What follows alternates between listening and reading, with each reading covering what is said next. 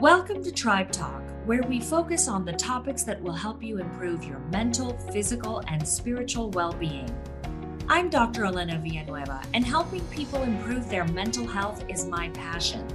I'm Ann Hutira, and nutrition is my passion. Together, we invite you to be a part of our tribe and learn how addressing the root causes of your symptoms can bring you improved health and wellness. So sit back, relax, and enjoy the next hour of Tribe Talk.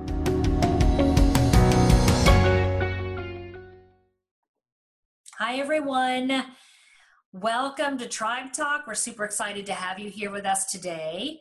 We have a very special guest, a friend and a mentor, uh, Dr. David Jockers, joining us today. And so um, let's just let everybody jump into the room here today, and uh, and he'll be joining us shortly. Absolutely. You know, I am super excited about today's podcast, Dr. V. Um, hearing Dr. Jockers talk is pretty incredible. And let me tell you a little bit about him. So, he's a doctor of natural medicine, he's a functional nutritionist and corrective care chiropractor. He runs one of the hottest natural health websites at drjockers.com, which has gotten over 1 million monthly visitors.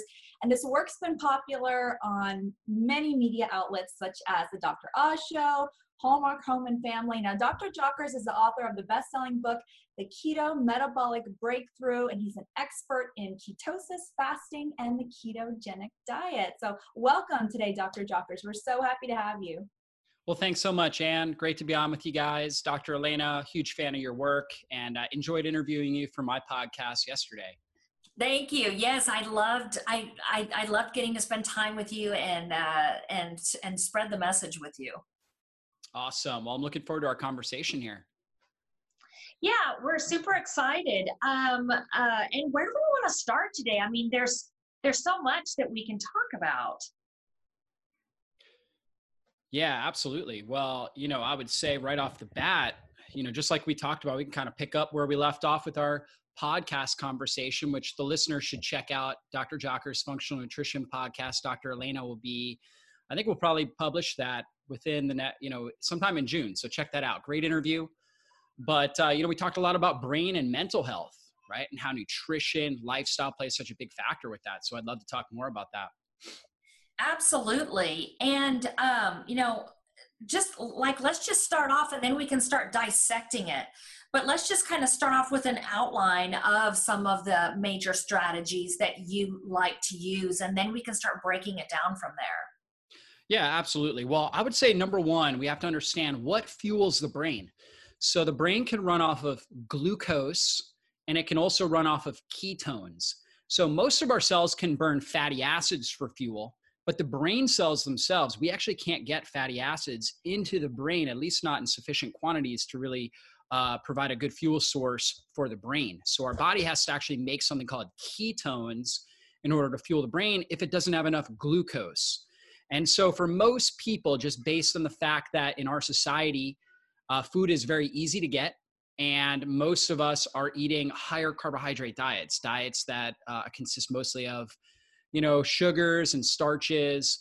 And so, because of that, we've adapted to being sugar burners and sugar cravers. And our brain is consistently fueled with sugar, and it's not good at utilizing that alternative fuel source, ketones, uh, as a fuel source. Now, our ancestors, they were metabolically flexible. What that means is when they had food available, when they had fruit and and you know sweet potatoes and stuff like that, and they were eating that, the brain used the, the glucose that came from those as fuel, and it was a great energy source. But they then would go oftentimes days without food because they just didn't have refrigeration. That you know they may not have a good harvest, and maybe the winter, maybe they couldn't find an animal, whatever it was. The the the uh, environment at the time they didn't have access to food all the time, right? So then their body would start using their own body fat and they would convert it in the liver to ketones. And the ketones would go in and start to fuel the brain. And what we know with modern science now is that ketones reduce inflammation. So we've got this um, inflammasome in the brain and it can get activated and it, you know inflammasome will cause chronic inflammation And so ketones downregulate. It's called the NLRP3 neuroinflammasome, right? And we see that that's activated in conditions like depression, anxiety, um, people with addiction, Alzheimer's, dementia, Parkinson's. One of the hallmarks is that this inflammasome, this amplification, it's almost like, uh, you know, in a sense, it's kind of like a siren that uh, you, you could hear throughout a whole city that tells, you know, all the cops to, to, to, to get, you know, get their guns out and, uh, and start firing. And so it's kind of what happens in the brain. And so it happens over a period of time when we're exposed to toxins, infections, blood sugar imbalances, all kinds of things that are insulting to our brain. All these little insults add up and they turn on this inflammasome. And the inflammasome, its job is to try to protect against an infection from killing us quickly. That's why the body does it. It's a survival adaptation. However, if we have that going on long term, you know, we we can survive, but we just don't thrive, right? And over time, we end up with all these types of issues like I was talking about. Well, ketones, when ketones are elevated and the brain's able to use those for energy, it is those are epigenetic influencers. And I know you talk a lot about genetics. And so that actually impacts that inflammasome and shuts it down, turns it off. So it shuts down that amplification of inflammation in there. It's powerful. And so um, that's one of the best things we could do is develop metabolic flexibility where our body is good at burning glucose, sugar for fuel, but also very good at utilizing ketones for fuel when we are, for example, intermittent fasting or fasting, or you know, we might even at from time to time, not like I'm not saying you have to do it all the time, but from time to time, following a very low carb, uh, higher fat ketogenic diet, right, which will help boost up those ketones as well.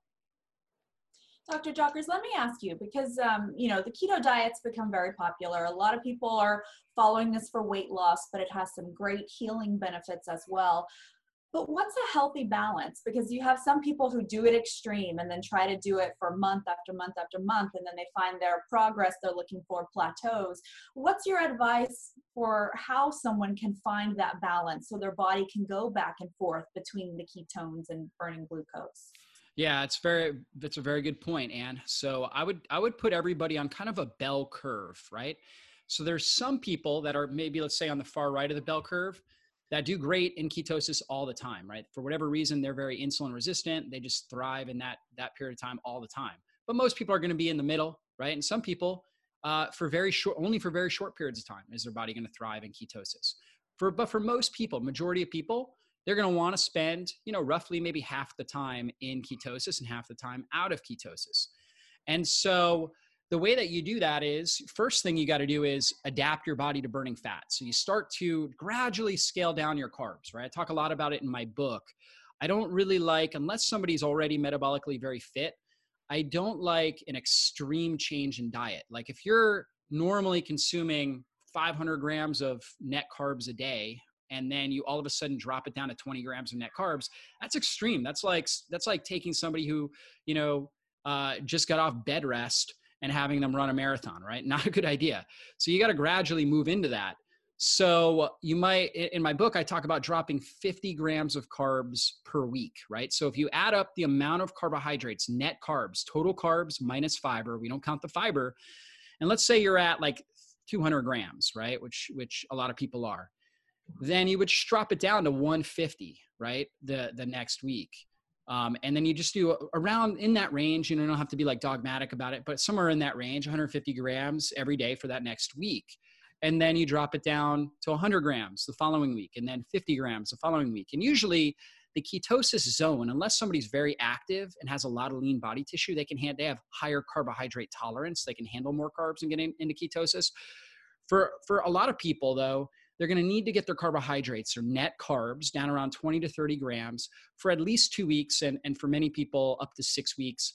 Um, usually, I say about 30 days. And the way that you know you're in ketosis, this is how you know. I mean, you could certainly test your blood ketones, and your blood ketones would be around 1.0, right? 0.5 or above blood ketones. But really, if you if you don't want to buy the testing, if you can go a day without food, like a 20, 24 hour period, and not have really strong cravings, um, not feel irritable, not see any drop in your energy, your mood, that's a sign your body is adapted and it's good at burning your own fuel source, right? So you can kind of test yourself out with that. Now, you still drink water, it's more of like a water fast. Um, but that's a sign you're very metabolically flexible and your body's good at getting the creating the ketones and utilizing them for energy but you got to gradually shift into that. So usually, again, we're dropping the carbs down gradually. I also like certain meal timing, like actually backloading the carbs, not doing them early in the day. You know, we were always told, right? Eat carbs in the morning because it gives you energy, but actually it creates more cravings throughout the day. So I'll tell people in my book, I talk about how if we, you know, if we're, we're getting 100 grams of carbs, let's do the majority of that in the evening, like with your dinner okay and do low carb during the day and that will help your body start using fat for fuel uh, as a fuel source reduce cravings and then at, during the period of time when you might normally have cravings you'd be sleeping right? So um, and that's easier to kind of reset your system that way and most people feel better that way and i've noticed that a lot of people actually sleep better too because they can use those carbs to help produce serotonin in the evening as well so i think it's it's much more advantageous to do that. You know, going into ketosis really can boost brain performance. That's that's very very well known. But what do what do you say to the person who is trying to make a bunch of different changes at once in order to optimize their physical and their mm-hmm. mental health? So, for yeah. example, you have someone who is trying to go into ketosis, but they're also trying to work out too, and they notice that their workouts went from hard to harder. How can they help mitigate that? Yeah, really good question, Elena. And I'm going to actually come back to that. One thing I, I wanted to uh, fully address Anne's question because she also asked about like how long should somebody stay in ketosis. So it kind of depends on you. So I say, okay, build the machinery, and I kind of talked about that. And then from there, now you have the machinery. Now you can experiment with what we call carb cycling, right? And and usually like a good way to start with that would be something like this where you have one day a week what we call your feast day because feast famine cycling is really how our ancestors ate. Our ancestors didn't walk around saying oh there's an apple but i'm trying to watch my carbs so i won't eat it right? If the carbs were there they're going to eat it they're going to eat whatever was available to them. Um, it just so happened that when food was available they ate a lot of calories and when it wasn't available they ate very little to no calories. And so you want to kind of somewhat mimic that and so you might have one day a week, right? Like for me on Sundays, I don't go overboard with carbs, but I tend to have more carbohydrates on that day. Okay. And then I also do one day, or I actually do so oftentimes two days a week, but certainly one day a week where I do a full 24 hour fast. Right. So on Saturday, I will eat dinner Friday night and fast till dinner on Saturday. And then on Sunday, I'll eat more carbs. It's like a feast day, right? So I'm kind of mimicking that cycle.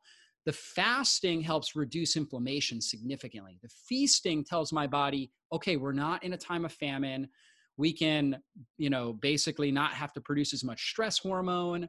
We can reset our system here, activate a little more thyroid hormone. So there's benefits to both. And you want to find the right cycle for you. For one person, it might be, you know, a feast famine cycle like that. For another person, they might need two feast days, right? One fast day. You know, you kind of experiment over time you you figure it out right? And, and really the process of health is is about it's almost like getting a master's degree. I mean really health is a never ending journey and you're always learning about the rhythms of your body or what what works best for you. I can i tell people all the time you know it's it's like getting a master's degree in your own health. You you really shouldn't feel like you've got it mastered like you know until you've had several years oftentimes of experience working with these things and then you can dial it in, right? But you got to experiment with time tested strategies like I just talked about. Now, coming back to your question as far as like exercise and when should we move into ketosis? I say, you know, that right off the bat, we want more of an anti-inflammatory diet, which is not necessarily ketogenic diet is a very is a is more of an extreme anti-inflammatory diet, right? We don't need to jump right into that right a, bit, right away, but we do want to reduce our overall carbohydrate load. So three big changes I say right off the bat. Get rid of sugars and grains. Okay. So you still can eat a lot of root vegetables, sweet potatoes and carrots. Those are all nutrient dense foods that are, tend to be higher in carbohydrates, fruit, things like that. But let's get rid of the sugars and grains. Let's get rid of bad fats, corn oil, soybean, safflower, cottonseed, canola oil, right? Those bad fats cause more inflammation in the system. And let's do our best to change the meat that we eat. Try to get grass fed, organic, pasture raised you know more natural sources of meat because the commercial meat has bad fatty acid ratios and also is, it has a ton of toxins in our system. We're trying to reduce our toxic load. So I would do all of those types of things. And then as you implement exercise in, um, you know, especially if you're trying to like add in intermittent fasting and increase the the amount of exercise that you're doing, I would probably save intermittent fasting for as you first get started for days when you're not exercising. Okay, that would be a better way to get started. Over time, you'll actually uh, improve what we call your fasting muscle, right? Where you'll be more fit and more metabolically flexible. And then, like, I actually just worked out right before this. I haven't eaten anything today. You know, I finished dinner at uh, 6 30, 6 o'clock last night, and I haven't eaten anything, right? And I don't even feel hungry, right? So, um, normally I would eat right around now. I, I break my fast. But because I had this interview, I'm, I'm going to wait till after the interview. But I don't feel hungry. I actually feel really, really mentally clear. And that's an, an, an example of really good metabolic flexibility. Now, 20 years ago, I definitely couldn't have done that. Okay, 20 years ago, I ate six, seven meals a day. I ate before I went to bed. First thing when I woke up, I thought I had to do that or I would lose weight. Okay, if I went three or four hours without food, I got hungry, I had cravings, I felt irritable. So, this is something I built over time um, you know, it, it, but it doesn't take that long, right? It might might take somebody, you know, three months or so at most, right, to to kind of develop this sort of metabolic flexibility if you're following these kind of strategies and doing it the right way touched a little bit on on fasting so far. And i have to say one of the best guides i've ever read on fasting was one that you put on your website a couple years ago. I love it. It goes very much into detail on the different types of fasting. And that's one question that we get a lot from our clients is should i use intermittent fasting and how do i use it? And the key i think to that is doing it intermittent keeping keeping your body guessing. Too many people get into this cycle where they're doing the same exact thing every day or every other day. Talk a little bit about what are the best strategies for kind of easing into doing intermittent fasting? Yeah, absolutely. That's a really great question. I'm glad we're glad we're talking about that. So the first thing is 12 hours overnight, right? So if you finish dinner at 7 p.m., you don't fat you don't eat until 7 a.m. the next day. When you wake up in the morning, all of us are dehydrated because we've been sleeping. When we sleep, we're breathing out water vapor. So we need to rehydrate our system. So I recommend drinking 16 ounces of water, at least 16 ounces of water before you even think about food, right? So you've got to get the water down. what most people realize, even people, I've had a lot of people tell me, I'm always so hungry when I first wake up in the morning. But if you drink 16 ounces of water, that is going to fill your stomach and suppress a hormone called ghrelin. Most people are hungry not because they really need food, but because it's a conditioned response. You have this hormone called ghrelin that comes out of your stomach when uh, you don't have anything in your stomach when the, the walls aren't stretched. And ghrelin tells the brain, I'm hungry, I want food. And so when you drink the water, it stretches the stomach, you suppress the ghrelin secretion, and then most people don't feel hungry. Most people find it easy to fast for at least an hour in the morning, or if not longer, if they hydrate well. Now, I also am a fan of doing a little bit of salt too, because a lot of people are, uh, especially people that tend to have fatigue, uh, that that tendency and cravings they tend to be deficient in minerals right? So doing a little bit of salt putting it on your tongue and drinking that water can make a big difference right? And it can reduce nausea. Some people say if i drink a lot of water in the morning i feel nauseous right? You do the salt oftentimes it helps improve that because you're getting the minerals you need as well. So that's a great idea. Just do that right off the bat. And what I find is that most people find it quite easy when they start hydrating their body in the morning to, to fast about 14 hours. Okay. At that point, you might start noticing more hunger, like real hunger, right? Uh, at that point. And so, where what I'll start people with, and it depends on the individual, right? So, for like a fit male, right? Typically, males, it's um, it's easier to push them into intermittent fasting than women. Especially the hardest hardest cases are lean, very active type A women, right? the reason why is that they're just, you know, lots of stress hormones are already lean. So the body is sensitive to, you know, burning fat because they already are very lean.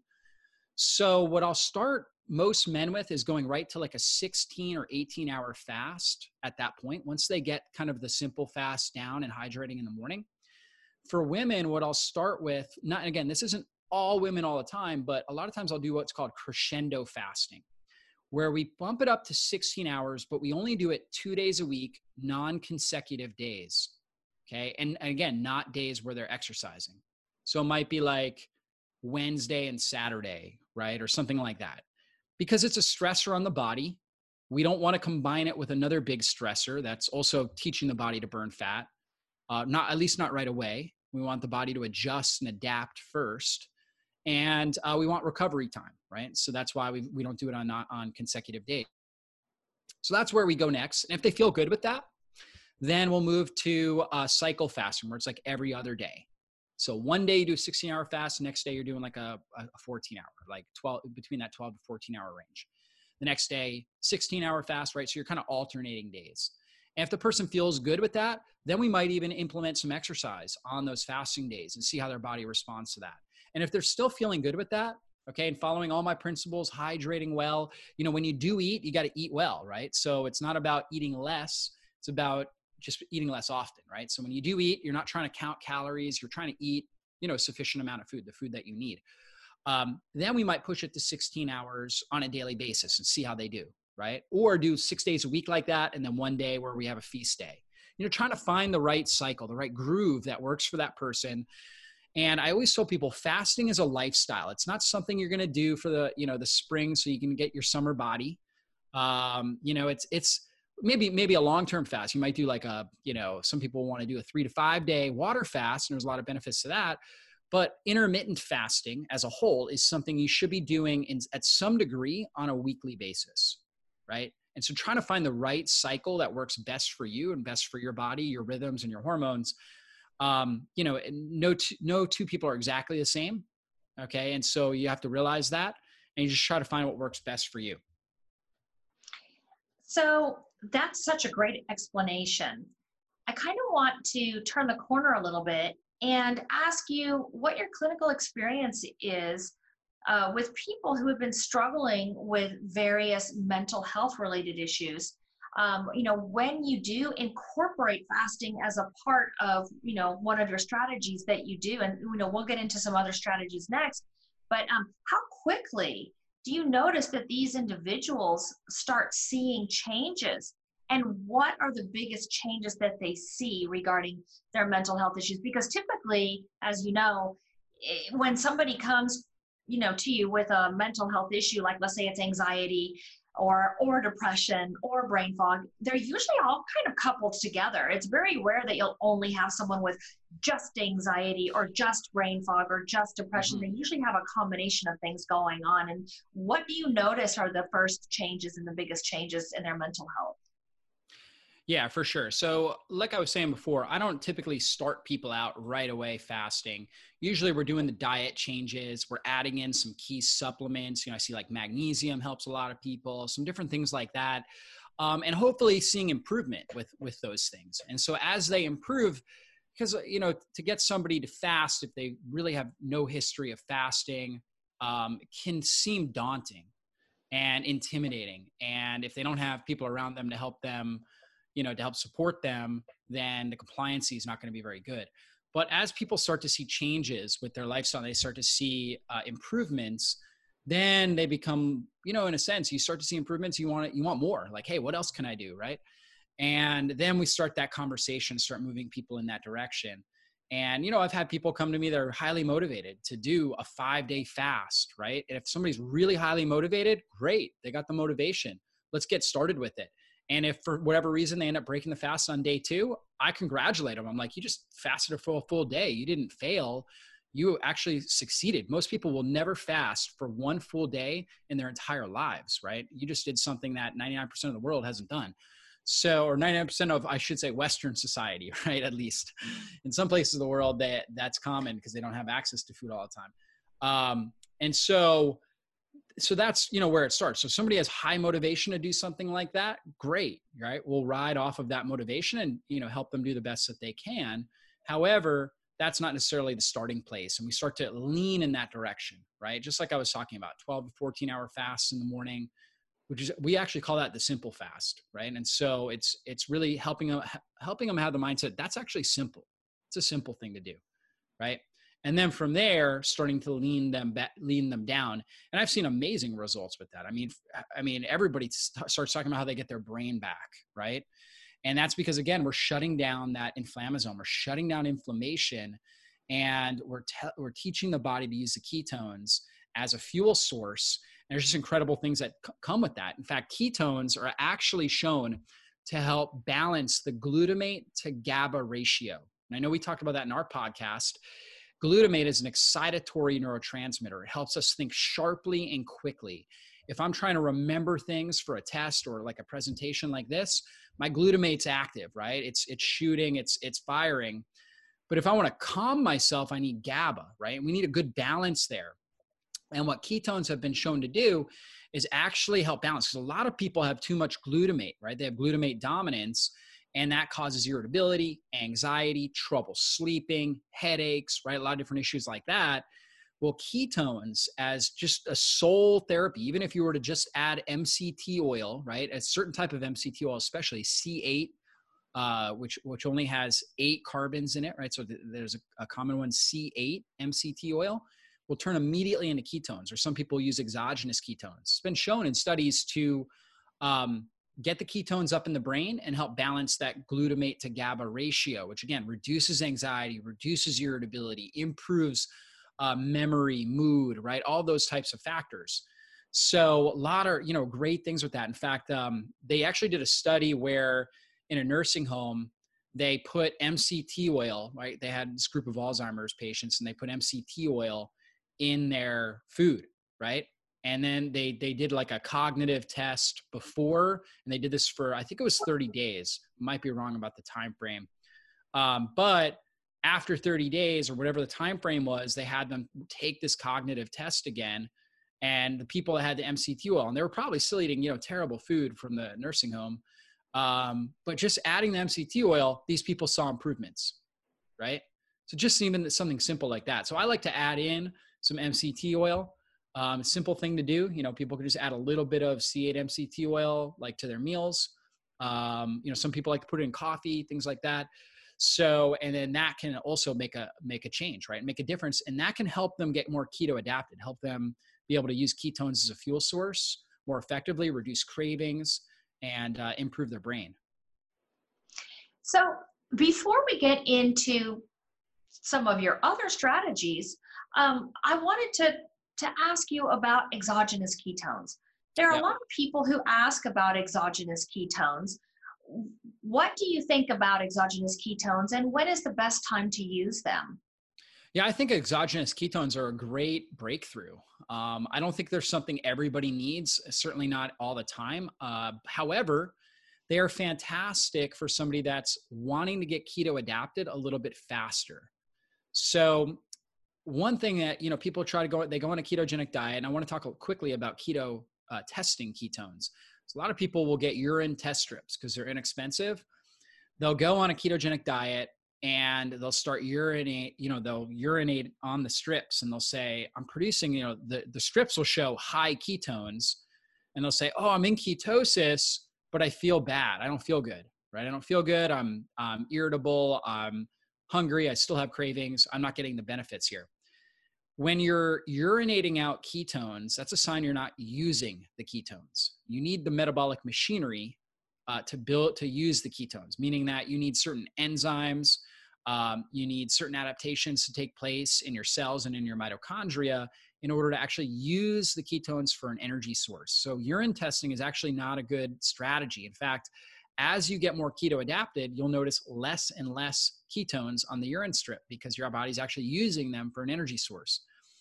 Now, exogenous ketones can provide, so if you take somebody that's insulin resistant or a sugar burner, that's really hard for them to go more than four hours without a meal. And they eat a meal, okay, and then around that three hour mark, they take an exogenous ketone uh, supplement, right? That three to four hour mark where they normally might have hypoglycemia and you know have cravings and need to eat, they're going to feel better, and because the ketones are immediately getting into the system, right? And uh, and so they're going to feel better. Now, again, the body still needs to use. We're putting a lot of ketones in the system quickly, right? So you can use a little bit of those for energy, but still the body needs some adaptation time. But the more that the body recognizes that there's ketones in the bloodstream because you know throughout the history of mankind we only had ketones in our bloodstream when we didn't really have access to food or uh, certainly you know carbohydrate rich food. So then the body would would start would get good at utilizing them. So the body doesn't know the difference between these exogenous ketones and our body's own production of ketones. All it knows is hey here's a fuel source. I should be using this for energy. I need to get good at utilizing this. So it's a way of teaching the body how to use ketones for fuel you could also use the c8 mct oil uh, i think the difference is that the exogenous ketones are a little easier to use between meals, right? Because usually they're like, you know, it's something you can just put in your water. Whereas like the oil, I mean, you could take a teaspoon of oil, right? But uh, you know, it's not not as pleasurable as like a good tasting. You know, most of these things are flavored with like stevia and stuff like that. So you could take something like that, and usually they have electrolytes as well. So the exogenous ketones have salts. It's a the beta hydroxybutyrate, which is the main ketone our, our body uses for energy is attached to salts like magnesium, right? So there's usually magnesium in there and um, calcium and sodium and stuff like that that you need anyways, right? And when you're going on a low carb diet, your insulin levels drop. Insulin not only does it cause, you know, insulin is what brings sugar into the cells, right, to be used for energy. Insulin also tells the body uh, to stop burning fat for fuel. So when insulin's high, it, you burn fat, or I'm sorry, you don't burn fat. Insulin's a fat storage hormone. Insulin also causes sodium retention, right? We hear a lot about being on a low salt diet, especially if you have high blood pressure. Well, we know high blood pressure, one of the main factors involved with high blood pressure for, for a lot of people, not for everybody, but for, for I would say the majority of people with high blood pressure is insulin resistance meaning they have too much insulin in their system. So that's causing more sodium retention. So those people do need to be on a low salt diet until they get rid of the insulin resistance or until they go on like a ketogenic diet or fast, because that's a way to get rid of insulin resistance very quickly. So when you go on a ketogenic diet or you're applying intermittent fasting, you actually need more salts because you don't have as much insulin being released. So you end up excreting, you don't retain the sodium, you excrete more of the sodium and a lot of people feel bad because of that. They might feel lightheaded, things like that. So you actually need salt. So you might salt your foods well. You don't have to oversalt. You eat a lot of trace mineral rich foods. I'm a big fan of like uh, wild caught seafood, um, things like um, like olives, for example, is a really good one. Avocados, your dark green leafy vegetables, all your meats have kind of natural sodium in it. Celery is really good. Fermented foods like uh, sauerkraut, things like that uh, really, really good. Seaweed, right? You can get like sea vegetable. They have a, a really good snack. It's called SeaSnax. I don't know if you guys have seen those. It's basically like a sheet of seaweed with olive oil and sea salt on it. And it, and it says strangely addictive on it. you would never look at seaweed and be like, I'm going to get addicted to that. But actually, believe it or not, it tastes amazing. And it's a really good thing to, to include in your diet, especially if you uh, are going on a low carb diet because you need that salt right? So when you're taking the exogenous ketones, you're going to get some of the salts in there, so the electrolytes can can play a role. Um, but yeah, it can be really beneficial for some people. They like to use it pre or post workout, and they notice results uh, with it as well. Um, for some people, they like to take it after meals. You know, so I don't think it's necessarily something anybody needs. Like I don't think it's a essential supplement, but it can be a helpful tool. I tried to get my daughter to eat those seaweed crisps and she wasn't having it. Oh, really? those are pretty good. Let me ask you about food choices because one thing I've noticed about people on who are doing a keto diet after a while, you know, they tend to kind of start thinking, okay, zero carbs, this is a great food for me to have. You know, let me put this ranch dressing all over my you know plate because there's zero carbs yet they won't touch a piece of fruit anymore because of the carbs. What is your advice for people on how they should maintain some balance and make sure they're still including some of those healthy choices in their diet? Yeah absolutely. Well just because something doesn't have zero grams of carbs doesn't make it a healthy food right? So you try to stick with healthy foods to begin with right? So your your as much organic, wild caught, pasture raised, you know, when it comes to animal products as you can. Things like avocados, olive oil, things like that. A lot of the ranch dressings out there are really bad. Um, you know, they're, they're just made with toxic ingredients. I believe that, um, what's it called? Primal Kitchen has made one. I don't know. I'm a, yeah. Have they made one? Yeah. Mm-hmm. I'm not a ranch fan, so. Uh, so I don't use it, but um, but I'm pretty sure they have some good like salad dressings and stuff like that that doesn't have canola oil. That's a good brand to look at. Primal Kitchen. Um, you know, I know they've got salad dressings that my wife really loves to use. Um, I, for me, I just, you know, I put olive oil on stuff and things like that. So you're trying to number one, really get nutrient dense foods. I think that's number one. Um, I wouldn't worry about your non-starchy vegetables.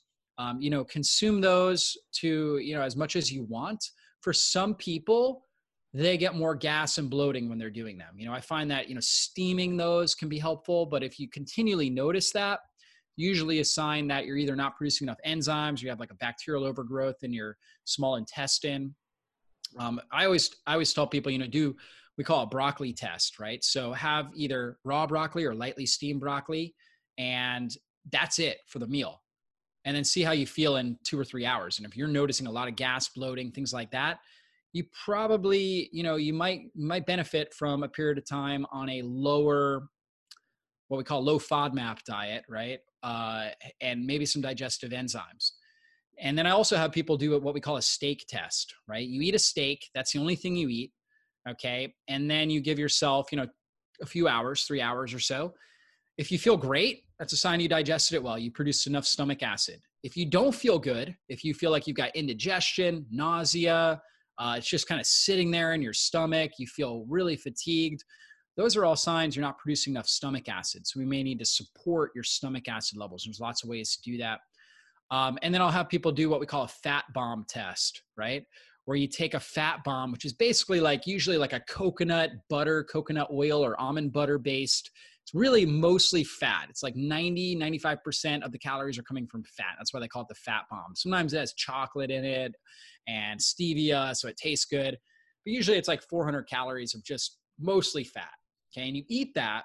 Okay. And again, you should feel good, right? You eat that, should feel fine. If you don't feel good eating that, you feel like you've got indigestion, bloating, gas, diarrhea, right? Different things like that. Maybe you break out with acne. It's all signs you're not getting good bile flow, right? So we need to support bile flow.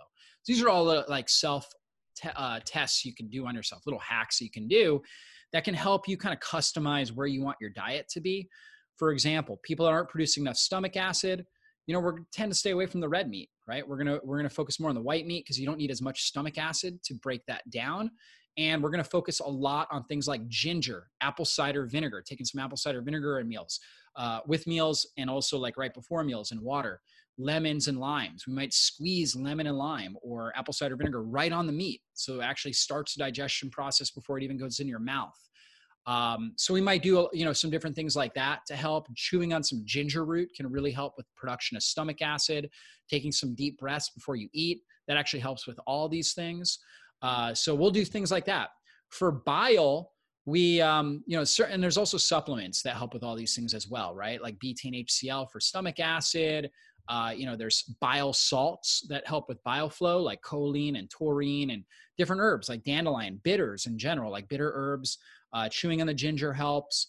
Uh, dandelion, cilantro, radishes, artichokes, right? So people that aren't producing enough bile, I tell them eat radishes arti- or artichokes every single day, right? So doing that every day or dandelion, something like that, one of those bitter herbs, you know, have a cup of it every single day. I eat radishes every day, almost just about every day. I love the crunch. I like the flavor. I eat it almost every day and that's got a lot of supportive nutrients for bile flow, right? Artichokes, I love artichokes. I like leeks, I like all those types of things. Really, really good for supporting good bile flow.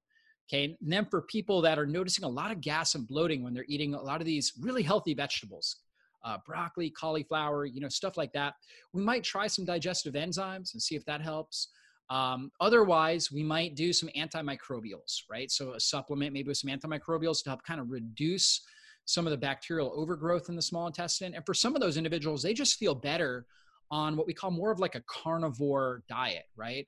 Um, not that it's 100% carnivore diet, like that's all they're eating is meat, right? However, they may lean in that direction, right? Less vegetables, uh, at least of the fermentable vegetables. They might still do some things like romaine lettuce a little bit or um, zucchini and some of these lower FODMAP vegetables. Um, and we might do some supplements, you know, to help support that, like some antioxidant supplements along with it, and then more doing more of the animal uh, based foods along with like olive oil, um, things like that that have less fermentability in the small intestine, right? So everybody's a little bit different. And you can kind of customize that diet just based on how your body's responding to the foods that that you're eating. And you know, if you're still seeing issues, even though you've tried to do that, then it's a really good time to work with you know functional health coach and giving them that feedback, letting them know, hey, I've tried the steak test, I tried this. That really helps them know, have a good place to start, right? Because then they know where some of these issues are and how to address them those are some really great uh, diagnostic, self-diagnostic tools that you just uh, shared with everybody. Those are some awesome, awesome pearls that you just gave out. Um, you know, because you know, understanding how you feel after you eat a particular food can really tell us a lot about what it is that we need to do or what it is that we need to not do. Um, but you know, going back to to to nutrition because that's you know we're we're talking about a little bit of the nutritional strategies to to determine digestion and things like that but you had mentioned earlier that before you take people into ketosis you know people that are dealing with some mental health issues that you're implementing and you know working on some other things first what are some of these other strategies that you start with hmm. when you hmm. are working with someone with mental health issues yeah, for sure. I mean, we want to get them sleeping well. Sleep is when your brain detoxifies, right? So we've got to get the sleep dialed in. That's when you heal.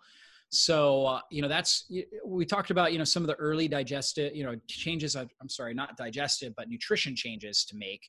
So that we start right away. And the goal is to get them um, to, to help them sleep better, right? And there are a lot of different things that we can do, create a, create a good sleep sanctuary, a good sleep hygiene strategies, and really working on dialing those in, getting them moving, just going out and taking a walk, getting out in sunshine, sun exposure, getting them going grounding, like barefoot on grass, dirt, sand, um, you know, different things like that. Lots of deep breathing. So we want to teach the body we're in a safe place. And when we're in a safe place, we can put energy into healing, right? So I think that is number one, and and sleep is critical with that. Stress management, breathing practices, light movement, sun exposure. Those are all really, you know, they're all free, and uh, they're all all things, you know, tools that your body will use to help heal. So, um, and then, and then also, let me just ask you uh, one more question, and then we've got some of the guests today actually have some questions for you. So we'll jump into that next. But um, we had talked a little bit about this yesterday. Uh, what are some of your tried and true uh, supplements that uh, you like to use for people mm-hmm. uh, with mental health? Yeah, well, absolutely. Well, I would say number one, magnesium. I've seen huge changes, huge results with magnesium. Most people are magnesium deficient. You know, they say that um, we use magnesium like a like a car uses oil. The more stress that we're under, the more magnesium we're using it. We need it for over 300 reactions in the body, and it's one of those supplements. Like for example, when people take vitamin D, they usually don't like immediately notice a difference.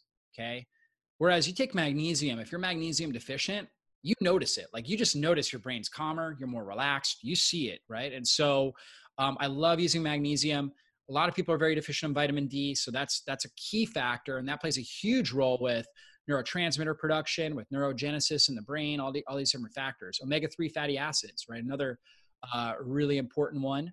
Um, also, I like you know different types of antioxidants, depending on like eh, to just shut down neuroinflammation. But if we're going to try to really shut down neuroinflammation, we use a lot of things like resveratrol, quercetin, uh, curcumin, which is you know the active ingredient, and, and turmeric. Okay, uh, all those things can be great. Sometimes um, EGCG, which is epigallocatechin, which is in green tea, can be really beneficial in some cases. Uh, for some people, they need B vitamins. You know, so trying to get some of those really great support supplements. But I would say like the the easiest one off the bat right away is magnesium. I mean, vitamin D also, you know, is very little to no side effects you know, I've never had somebody take vitamin D and have a side effect to that. Uh, certainly, you can get too much if you're taking really high doses for a really long period of time. But uh, if you take the appropriate dosage, usually about a thousand international units per 25 pounds of body weight, somewhere in that range, totally safe, right? And then um, if you're if you're tested and your levels are really low, you might bump it up like 2,000 IU's per 25 pounds of body weight to get it up to a good therapeutic range, and then um, and then go back right to a thousand IU's. That's a great one. It's like no side effects. Magnesium, if you do too much magnesium, you have loose stools. That's typically the main symptom that that people will notice. Maybe nausea. Um, you know, if you have loose stools, you're doing magnesium, you have loose stools. Either you're taking the wrong uh, brand, the wrong type, right? Magnesium oxide, for example, tends to be more of a laxative, right? Uh, which can be good if you're constipated, but if you're trying to really get more magnesium into your brain. We know magnesium helps protect the blood brain barrier. Um, if you're trying to do that, then that's the wrong type, right? We want other types. There's magnesium glycinate, which is a really good one. Most people need more glycine amino acid, anyways. Um, that's a really good form. I like magnesium L-threonate as well, which is the one that's, uh, I think all magnesium, because, you know, I've had people take magnesium citrate and get reduction in anxiety, right? So to me, all of them cross the blood brain barrier. But from what I understand, magnesium L-threonate crosses it the best, right? Has the best effect on the brain. So I'm a huge fan of utilizing that for a lot of these types of issues. Wonderful. Let's get to a couple of the questions that we have here. Um, this is from Catherine. She says, Thank you for doing this. She's a big fan of your work. Dr. Jockers especially loved your recent piece and podcast on healing brain cells. Mm. So she says she is already doing most of the things that you suggest with the um, exception of a few supplements and doing ketosis beyond 16 hours a day um, or fasting for 16 hours a day. But she's struggling still with brain fog, working memory, vigilance, processing speed. She's done neuropsych testing and MRI. Are there any other tests that might be useful to figure out what's going on and to fine tune what she's doing? Yeah, man, that's a really great question. And so if you've got the basics, these kind of foundations down that are lifestyle foundations that don't necessarily cost anything, I think that's a great starting place. And it seems like you've done that. Then the next step would be looking for some sort of chronic stressor. Okay. Um, for example, mold, right? If you're breathing it, if you're in a house that has mold and mycotoxins and you're breathing that in on a daily basis, that is a massive stressor on your body and that can absolutely and one of the big things that affects your your your brain right? And so you can absolutely have issues with that. Possibly you, you may also be dealing with um, a house that has really high emfs or like a neighborhood that has high emfs and so there are things you can do to help mitigate electromagnetic frequencies. That may be a factor as well. So these are things to look into. There also may be some sort of chronic infection, whether it's like a gut infection or a systemic infection like a Lyme's disease. So these would be things to investigate. Typically, when you have gone to the level you have and you're doing dialing in a lot of these strategies, you're using some really good supplements, and you've been doing this for a period of time and you're still not seeing the results, a really good time to look for a functional health coach at that point because a lot of this stuff can be complicated. I mean, if you know if you're seeing black mold in your house, clearly that's an issue. You need to get it remediated. You need to get air filtration. You need to get out of the house for a period of time um, you know that's obvious but for a lot of times these things are just hard to they're hard to pick up on right? They're hard to know for sure if that's the case. Um, there are certainly tests that you can do. I mean you can just you could do comprehensive blood analysis and see if there's high inflammatory markers and liver enzymes and things like that which sometimes are the case. Um, you could also do you know mold and mycotoxin testing or you could have somebody come out and test like a uh, what is a home biologist come out and test your house to see if there's mold in there if you're concerned about that. Um, you know there's things you can do to help mitigate emfs right? Uh, and so you can start doing some of those things and you know and see if you notice a change or you know look for mold or whatever it is. Um, but also getting a functional health coach there to help guide you can be really helpful at this stage. Fantastic. We have another question from tracy she asks, How many hours do you have to fast to start reducing bad gut bacteria and changing your gut microbiome?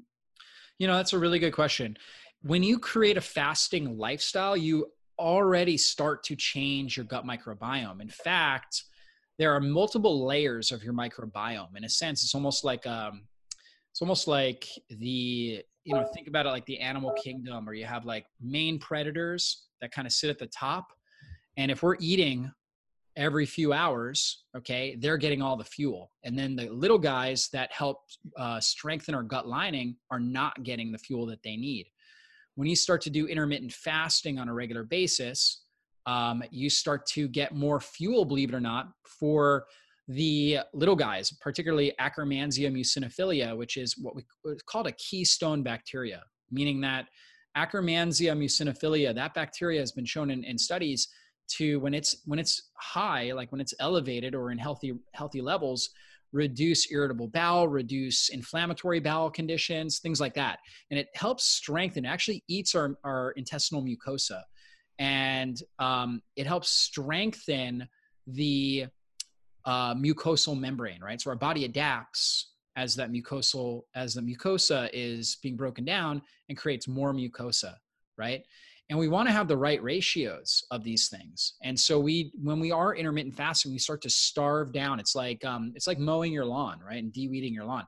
We start get, getting rid of a lot not all of the bad uh, or the um, overgrown uh, bacteria. We don't get rid of all of it but we do get rid of a lot of it. And then we create an environment that's good for a lot of these really healthy bacteria to grow and to flourish. So that is that is really key. So i would say doing something like a you know a 16 18 hour fast on a regular basis and then possibly pushing it to like a 24 hour fast once a week can be really beneficial for your system okay? And you know depending on your how well you do with that um, and possibly if you're looking to lose weight or or reduce um, chronic inflammation once you build up your fasting muscle possibly doing like a three to five day water fast let's say, you know, once every three or four months can also be really helpful. Um, and that's been shown to stimulate, even intermittent fasting for 24 hours stimulates new stem cell production in your intestinal membrane, right? So your actual intestines themselves, because they're, they're cells that turn over really quick every three to five days. So when you start to fast, they, stem cells start to uh, spring up in in your intestines like a 24 hour fast will spring up a lot of these stem cells to rebuild your intestinal membrane and to create tighter junctions so you have less leaky gut. But when you push it to like a three to five day fast you're going to get even greater response and greater healing okay? But again that's not something you jump into it's something that um, you you lean into as you build your fasting window your fasting muscle. Um, but yeah i would say on a regular basis doing like a 16 8 would be good to to um, get changes there in the microbiome. And then of course, obviously making good dietary changes, your stress levels, all those things play play a role with your microbiome. You've given us Yeah, go ahead, Dr. B. Go ahead. One more question. One more question from Magda. We'll squeeze this one in. So, what if someone has hypoglycemia? She has to eat often, or the symptoms get really bad. Mm-hmm. She also has ADD and she's struggling with brain fog. Where would you start with her? I mean, I would start with the same thing. You start with that 12 hour fast. Okay. I would start taking out those bad foods that we talked about high sugars, grains, right? Um, she's still going to get carbohydrates. She can eat fruit. She can eat, um, you know, your starchy root vegetables, things like that. Increase the amount of healthy fats that are in there. So, all those things would be key. Um, you know, right off the bat, really try to focus on good sleep. Oftentimes, people with hypoglycemia don't sleep well. So making sure you have a really good quality dinner, really good uh, quality dinner overall. Um, pretty much almost everybody with hypoglycemia is very magnesium deficient. And oftentimes they crave salts, right? So getting enough salts and then also um, taking magnesium supplementation can be really helpful. Create a great sleep sanctuary.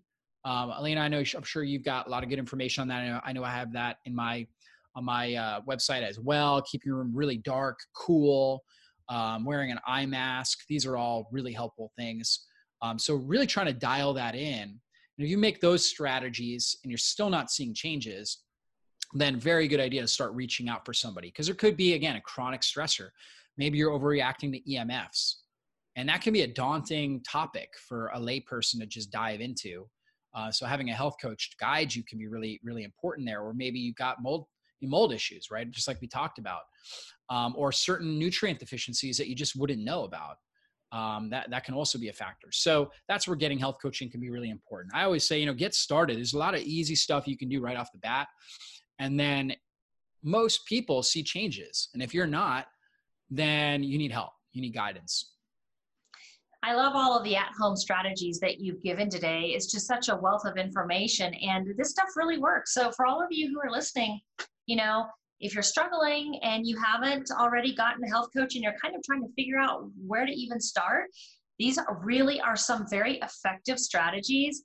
Dr. Jockers, I want to thank you for joining us today. I'm just so so excited that you made the time to come and join us on our podcast today and share this information. And we would love to have you back again soon. And uh, and yeah, just thank you again for everything that you've shared today. Well, thanks so much, guys. It's really, really a, privilege and an honor to be on with you, and I fully support all the all the great work that you guys are doing. So, thanks for having me on. Absolutely, and I just want to tell you before we uh, before we close out today that there were some people leaving little notes saying thank you for coming on that they watched your fasting transformation summit and they just absolutely loved it and they love your work well, thank you guys. I really appreciate that. Um, you know, that's a passion project of mine. Fasting transformed my, my life. I've seen it transform so many others, and really all the information that we're able to provide here. Um, you know, this is this is this is the gifting that uh, God's given us, right? All three of us, right? And so, um, you know, when people tune in, it just gives us a, a platform to be able to uh, to do something that rewards us so much as well by giving all these great strategies and biohacks that people can can take to improve their life and their health. Absolutely. So we want to let everyone listening know we're not going to have a podcast next week. All of us on the MHH team will be off doing some team building together, but you'll want to join us the week after that. We have a really special guest who's going to be on to talk about red light therapy and some of the benefits that people are seeing the health benefits from adding red light therapy you know to your regular wellness routine so you'll want to tune in check your email you'll get an email on that with a date and a time to tune in yeah, I love red light therapy. Yeah, Used it this morning. awesome. Thank you, everyone. Have a wonderful weekend. And don't forget to get some self care in and get some sunshine and take your shoes off and walk in the grass this weekend. See you soon, everyone.